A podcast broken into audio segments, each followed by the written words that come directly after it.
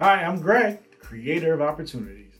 And I'm Polly, princess of prevention. And welcome to another edition of Totally Preventable.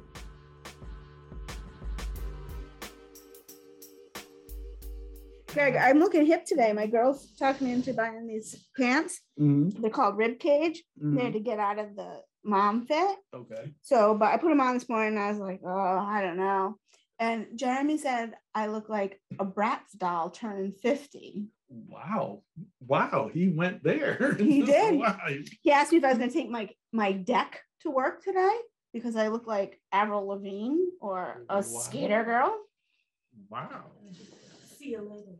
Yeah, that's what I should have said. Well, Yeah. it's funny that you say that because, you know, um, being on Zoom, I heard an article that 80% of the people who are on Zoom are staring at themselves throughout the whole Zoom, Mhm. just staring at themselves. Me, myself, I like to play a game like Who's Home, Who's at the Office, Yeah. and try and figure out if it's a real background or not a real background. Yep. So, what do you do? You stare at the screen? Um, I stare at everybody. Um, I toggle around look at everybody, see who's sleeping in a meeting. um, yep, I do look at myself, make sure that like I don't have anything out of place, but I try not to focus on that because you can really like nitpick yourself apart where I don't think anyone else is noticing these those things. But um, I do like to look to make sure I look somewhat pr- professional. I've been in meetings where people are really slumped on a couch, or I've even been in meetings where people have taken them while laying in their bed, or uh, and I- didn't like the way that looked for them. So I, I certainly don't want people looking at me. Well, that's how Zoom, well, how this all ties in is that's how I met our next guest, Jonathan. Um, we were on a, a Zoom call. Not to say that we weren't engaged in the Zoom, because we all were, we were paying attention. But then a message came up, it was an introduction, and then we've been just corresponding uh, since then. He's a real down to earth guy, has a great story, and uh, I'm sure our listeners are really going to enjoy it. A great background. too. Great background. Yeah. I meant Zoom background. was his background right now? I think he was. I, I think I voted. It was his home, but I think he was. I'm pretty sure he was at his office. All right. You know, it was that. I should have penned so I could have blew it up, but memory serves me. I, I didn't pen it, and I just went for the guess. All right. Well, we'll see what kind of background he has today. All too. right. Hi, in our last episode, we sat down with Lori Kosicki to discuss peer recovery and the incredible resources that are offered at Hope Recovery Center. Today, we are joined by Jonathan Sullivan, manager of the Newport Hope Recovery Center office and a peer recovery specialist. Welcome, Jonathan. Welcome. Thank you. Thank you very much. It's great to be here. Appreciate you having me. Right. Can you can you tell us a little more about your role at the Hope Recovery Center and and how you got into that field? Yeah, so um, my role here as a manager is to oversee uh, the recovery center in general and supervise the CPRS staff and the interns uh, that we have from the certified peer recovery specialist training at Parent Support Network, which is our parent company, um, and that's located in Warwick. Um, so I oversee that. Uh, we come up with a calendar of, of groups for the month, each month. I work with the peer recovery specialists and the members here to, you know, get their input and see what they like for groups um, throughout the week. We do have our, our standard groups, which are things like smart recovery, all recovery. Um, we have an AMI group, which we don't do actively in this center. Um, but we come up with with fun groups, uh, peer-based groups, uh, with a lot of input from them. We have things like reflective journaling. Um, we have things like inspirational intentions, where we set our intentions for the week or for the day. Uh, we also go upstairs. We're located in the in the basement of 50 Washington Square, which contains the residence at 50 Washington Square, as well as the McKinney Shelter. Um, so we go upstairs into the residence. Uh, there's a cafeteria there. We show up at nine o'clock every morning with coffee and treats, whether it be muffins or donuts. Um, and we have a we have pretty much a check-in. So that started off to be a daily intentions group uh, where we sit down and you know hold each other accountable. We'd have our members be able to hold themselves accountable as far as um, their personal plans, uh, doctor's appointments, or things that you know sometimes are not the easiest to to maintain. Um, so we, in place of that, when COVID hit, we couldn't have anyone down in the center. We could only do one-on-ones. Um, there's not enough space in the center to keep everyone socially distant. Um, so we decided to start going upstairs, uh, which was a perfect for us uh, because we're we're new back in the center. We were here prior to COVID, um, but the residents here, you know, really value consistency, and you know, we had to move in and earn trust slowly. Um, so to go into their space and make ourselves available has been a really, really beneficial way to, you know, garner that trust and that consistency to let them know who we are and what we do and you know let them know that recovery doesn't have to be you know i'm an alcoholic or i have an alcohol problem or i'm a drug addict or i have a substance use disorder um, recovery is from anything that you're recovering from um, we deal with a lot of people it's a wet shelter so we deal with a lot of people that have substance use disorder as well as mental mental health um, mental health issues um, which is also something that we recover from. Um, so it's been really, really beneficial. Feel really fortunate to be a part of of this whole building um, and to work directly with this population, which I'm pretty accustomed to. Um, one one quick question. You said a wet. Did you say a wet shelter? A wet shelter. What, what um, meaning, that? meaning that meaning that people do use substances and and stay here um, at the same time. Thanks. And would you mind just quickly explaining uh, peer recovery specialist for anyone who didn't catch Lori's episode or just doesn't know?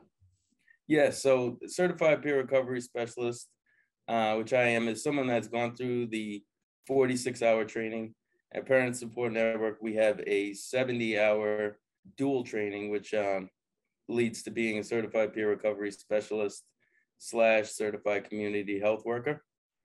Um, and we are people who have been through the training and have lived experience and time in recovery, at least uh, two years in recovery.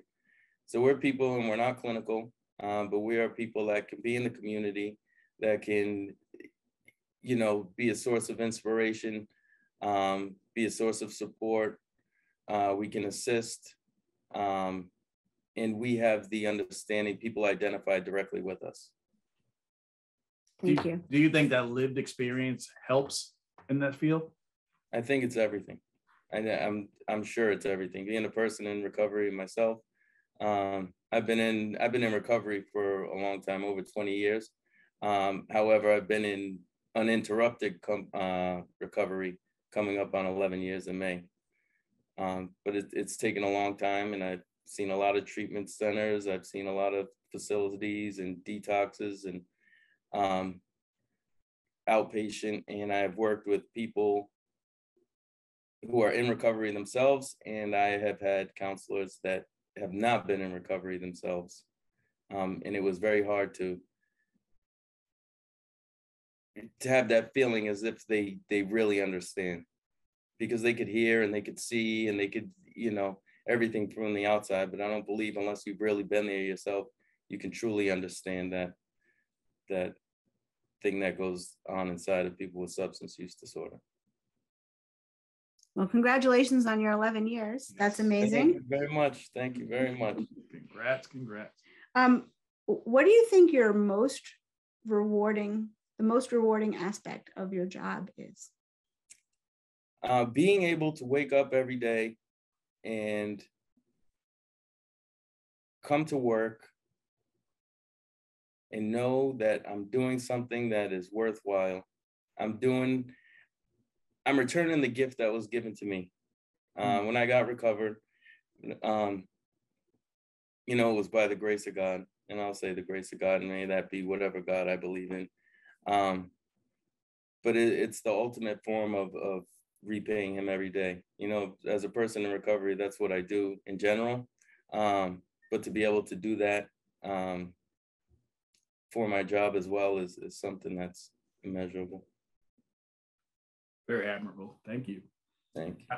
Now, Jonathan, a new study from the National Institute on Alcohol Abuse and Alcoholism, uh, they found that alcohol-related deaths in 2020 were were so high that six for 16 to 64 year olds, they exceeded the number of deaths from COVID-19. Previously, the average annual increase was a little more than 2%. So between 2019 and 2020, it skyrocketed to more than 20%. What are your thoughts on that? I read that and um that's very interesting. And between 2000 and what in 2020? 2019, 2020, yeah. And that was that's when we went into the pandemic, right? Right. I saw from my little world being being quarantined, um, you know, through social media, and that was pretty much the only way we could we could stay connected.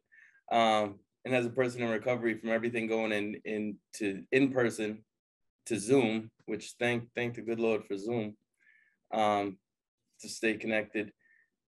It was like everyone was on vacation. How do we go through this? You know, people even without substance use disorder, how do you go through this? You you go on your social media and you see people. It's five o'clock somewhere.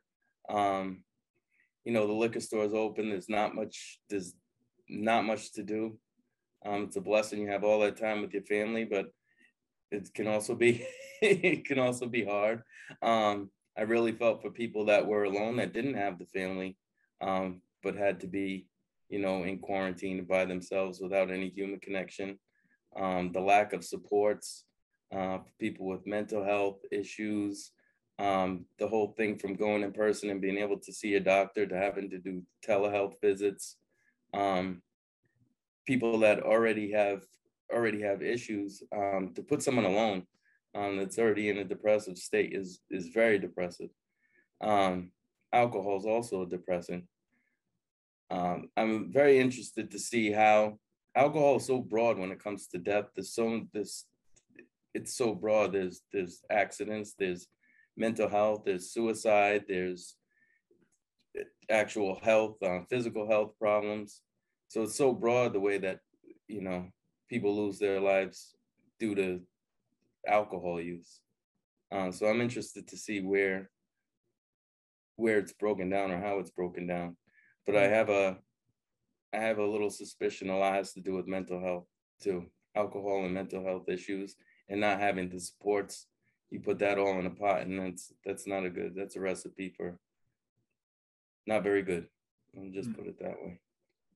We did see a lot of people um, turning to alcohol to cope with being in isolation, and um, we're we're worried about kids watching their um, parents turn to alcohol to cope, um, and see what what happens with that. But we also noticed during the pandemic that only not um, all non-essential businesses had to close. Mm-hmm. Um, but liquor stores remained open. Um, do you think that may have had some some um, some cause for the increase in alcohol use during the pandemic? Yeah, I had um, I remember noticing that. I was like, well, the liquor stores aren't closed. And as people in recovery, you know, I go to meetings and meetings on Zoom and you know, we hold the people that are new in recovery. There was a lot of people that that recovered during the during the pandemic, which was, you know, something that people have been in in recovery. We talk about. And it's like we give you so much credit because I don't know if I could have done it at that time. I needed people. I needed the the love that's given. I needed, you know, human human connection and human interaction. Um, so I give a I give a huge amount of credit to those people. But I did notice that that the liquor stores stayed open. Um, and I actually I wasn't surprised. I think in in society today it, it's essential. and we need to we need the economy has to go. I mean, we were running on bare bones already. Um, so in that way, I see it. I don't see how they would. I remember having to go to Walmart or Target, you know, and we'd have to make a trip of it because we were just in that situation, and that was our only form of getting out of the house, our only way to get out of the house. Um, so I'm I'm definitely not surprised.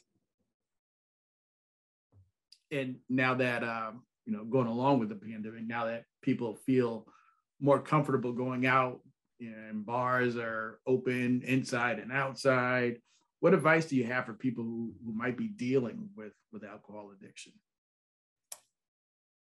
I don't think I have any like specific advice to to those people um, or to the people because of this situation. I mean, any advice I would have for anyone who who feels that they may have a problem with alcohol use is that I would ask them to think about people usually without a um, without an alcohol problem don't consider the fact that they have an alcohol problem. Hmm. So I would suggest that you take that thought very seriously and do some um, do some a very honest appraisal uh, that's what led me to led me to recovery. It was when I finally got 100% honest with myself and said something's got to give, and then gave an honest, 100% honest effort to to try recovery.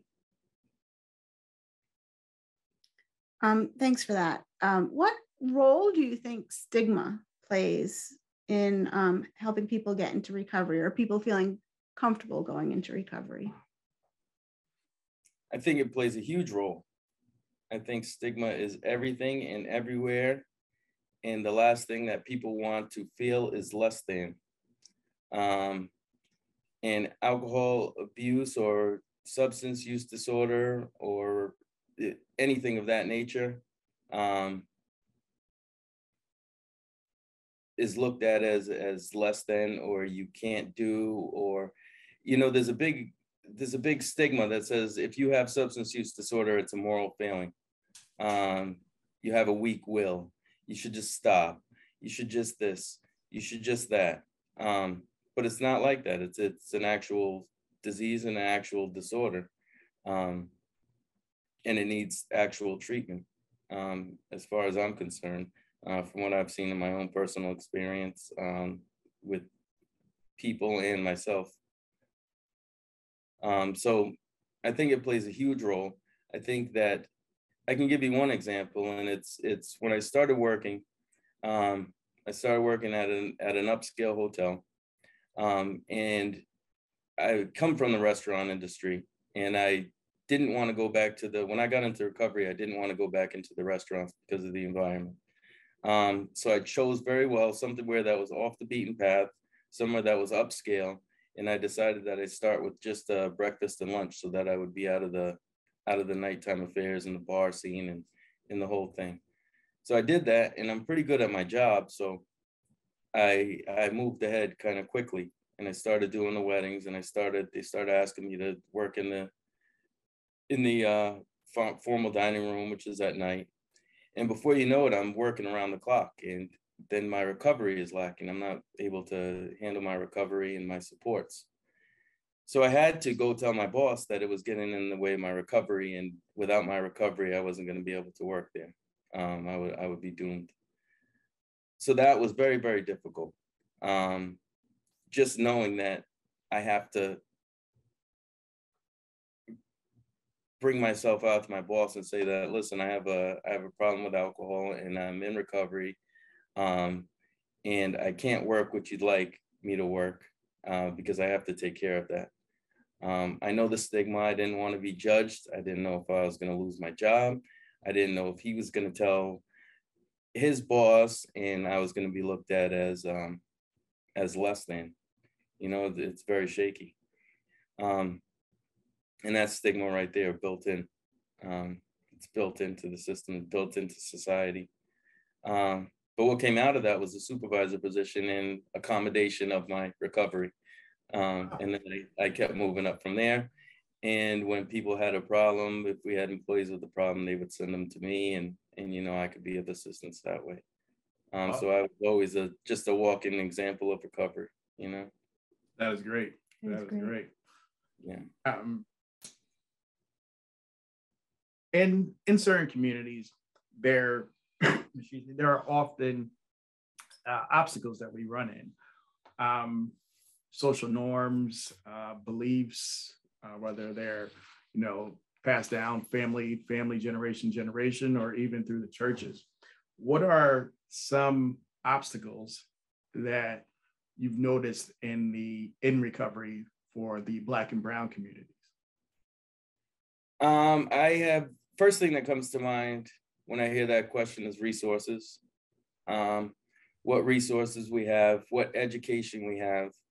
Um, you can see the difference in, you know, the beds that are provided for people without insurance, um, or the people that without insurance as opposed to people with insurance. Uh, you could tell the the the centers or or resources in general that are available to people in the black and brown community. Um, another big one uh, that I think of is a face, is being a face.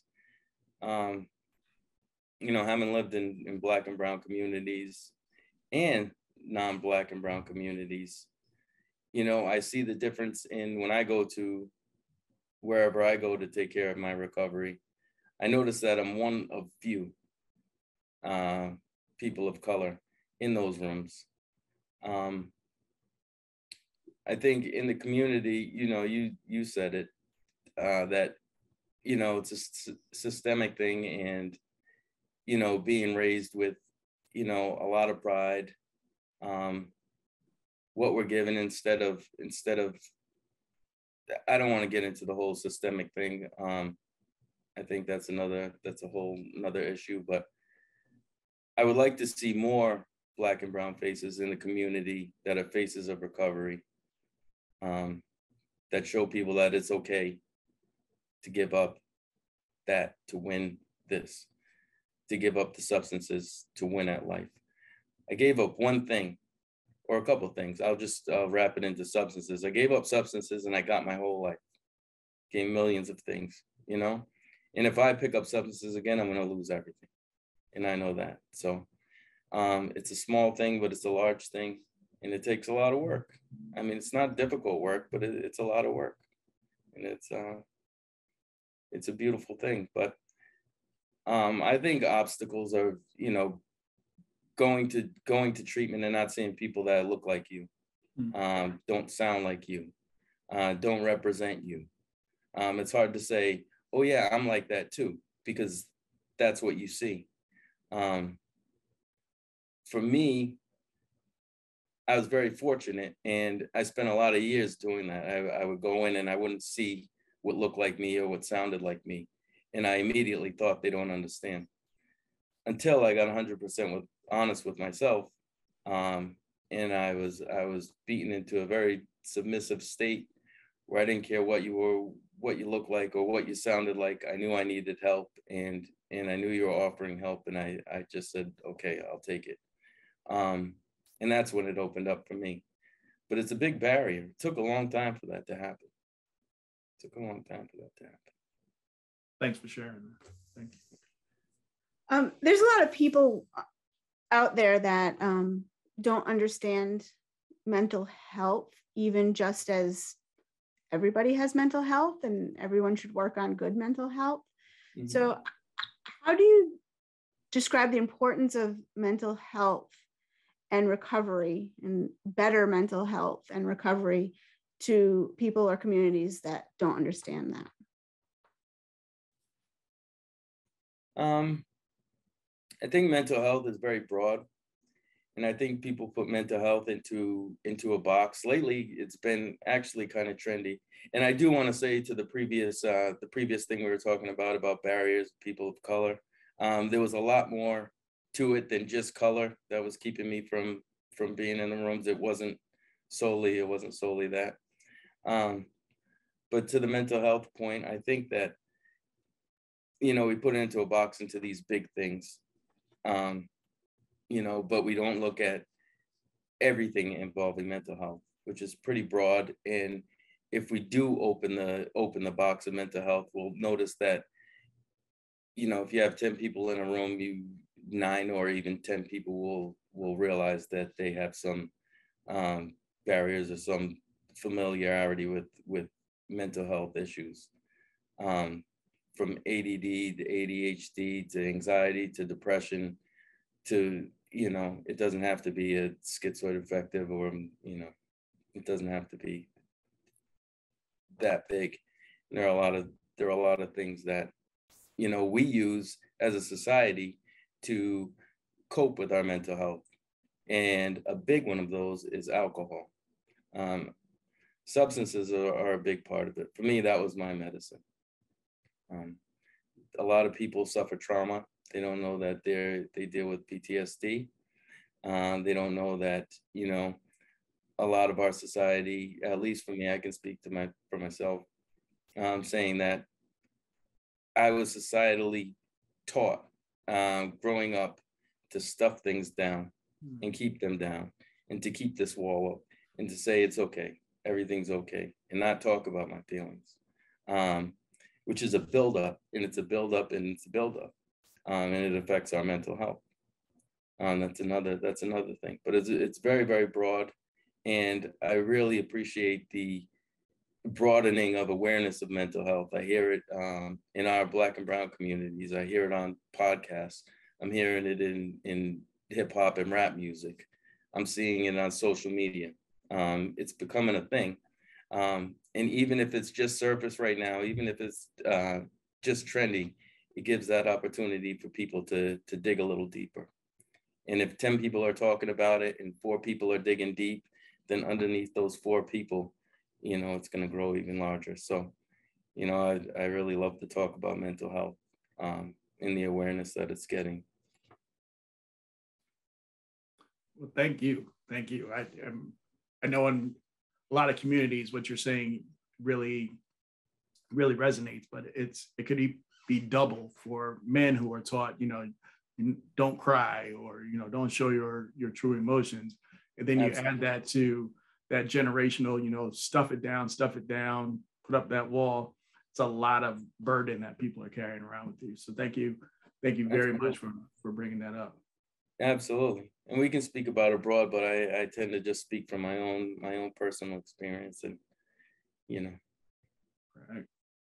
So for people listening, tell us, you know, how do we get, um, how do they get in touch with you? How, you know, what's the website? tell us a little bit about uh, connecting with Hope Recovery. So we are located at 50 Washington Square in Newport, Rhode Island. Uh, we have a center in Middletown at 294 uh, Valley Road in Middletown. Uh, we also have a site in Westerly. So we are all across the state. Our parent company is Parent Support Network of Rhode Island uh, with a headquarters in Warwick. We have many programs many, many programs involving uh, recovery and helping families and families and youth, uh, people with substance use disorder, and people that are in recovery from whatever they're in recovery for. Um, when you say you're in recovery, you are in recovery. Um, you can locate us here. You can give us a call at 401 324 5626. More than likely, myself or my lead CPRS named Diane will be picking up the phone. Um, you can go to psnri.org. Uh, you can see Parent Support Network, and it will bring you to Hope Recovery Center as well. Excellent. Thank you so much, Jonathan, for joining us. Oh, my pleasure. One moment, please.